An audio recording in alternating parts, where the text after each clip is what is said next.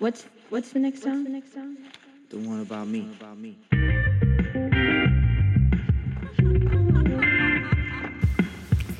皆さんこんばんはなおです今日は最近まあ最近ってここ半年ぐらいすごいハマってるホールフーズに売ってる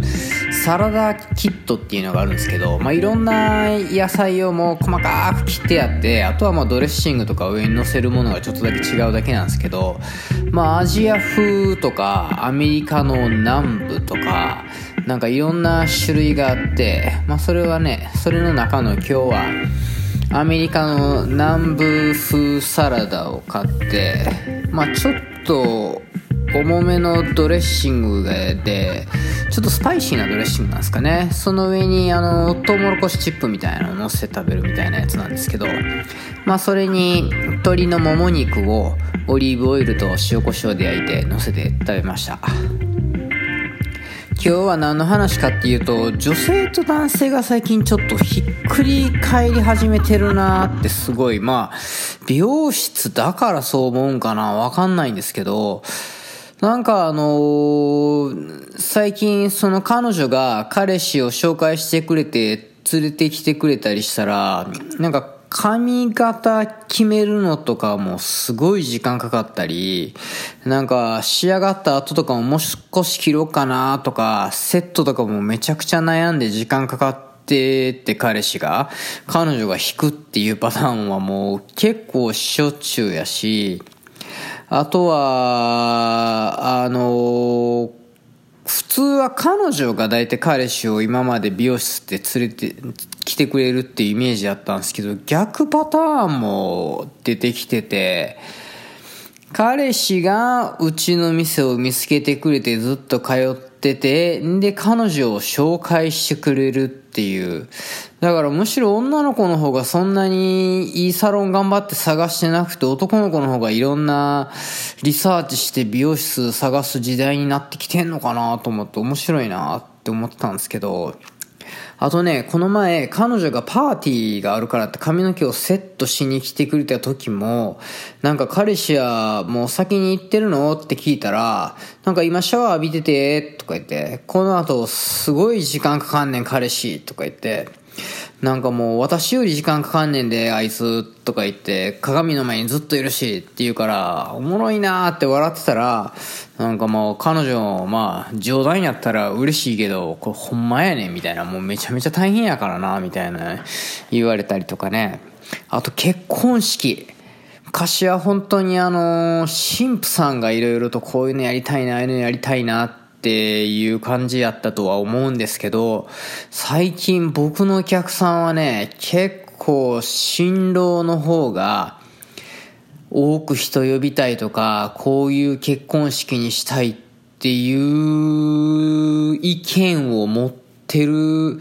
パターン増えてきましたね。うちのお店のカップルの人たちは。うちの店だけなんかなもう本当にね、まあ、結構家族ぐるみで来てくれてる人も多いんで、もうお母さんとかにももう、あのーその、彼氏の方が、あっちが神父さんやわ、みたいな。ね、ニューブライドはあっちの男の子の方やでって言われたりすごいするようになってきたしあともう一個すごいなって今日もねそういうお客さん一人来て僕のお客さんじゃなかったんですけどもう一人働いてくれてる子のお客さんなんですけど来て婚約をしたと。その男の子ね。男の子が髪の切りに来て婚約したと。2月29日に。そのウルード氏の日になんか婚約したって言うから、えー、すごいとかっておめでとうみたいな、コングラチュレーションみたいに言ってたら、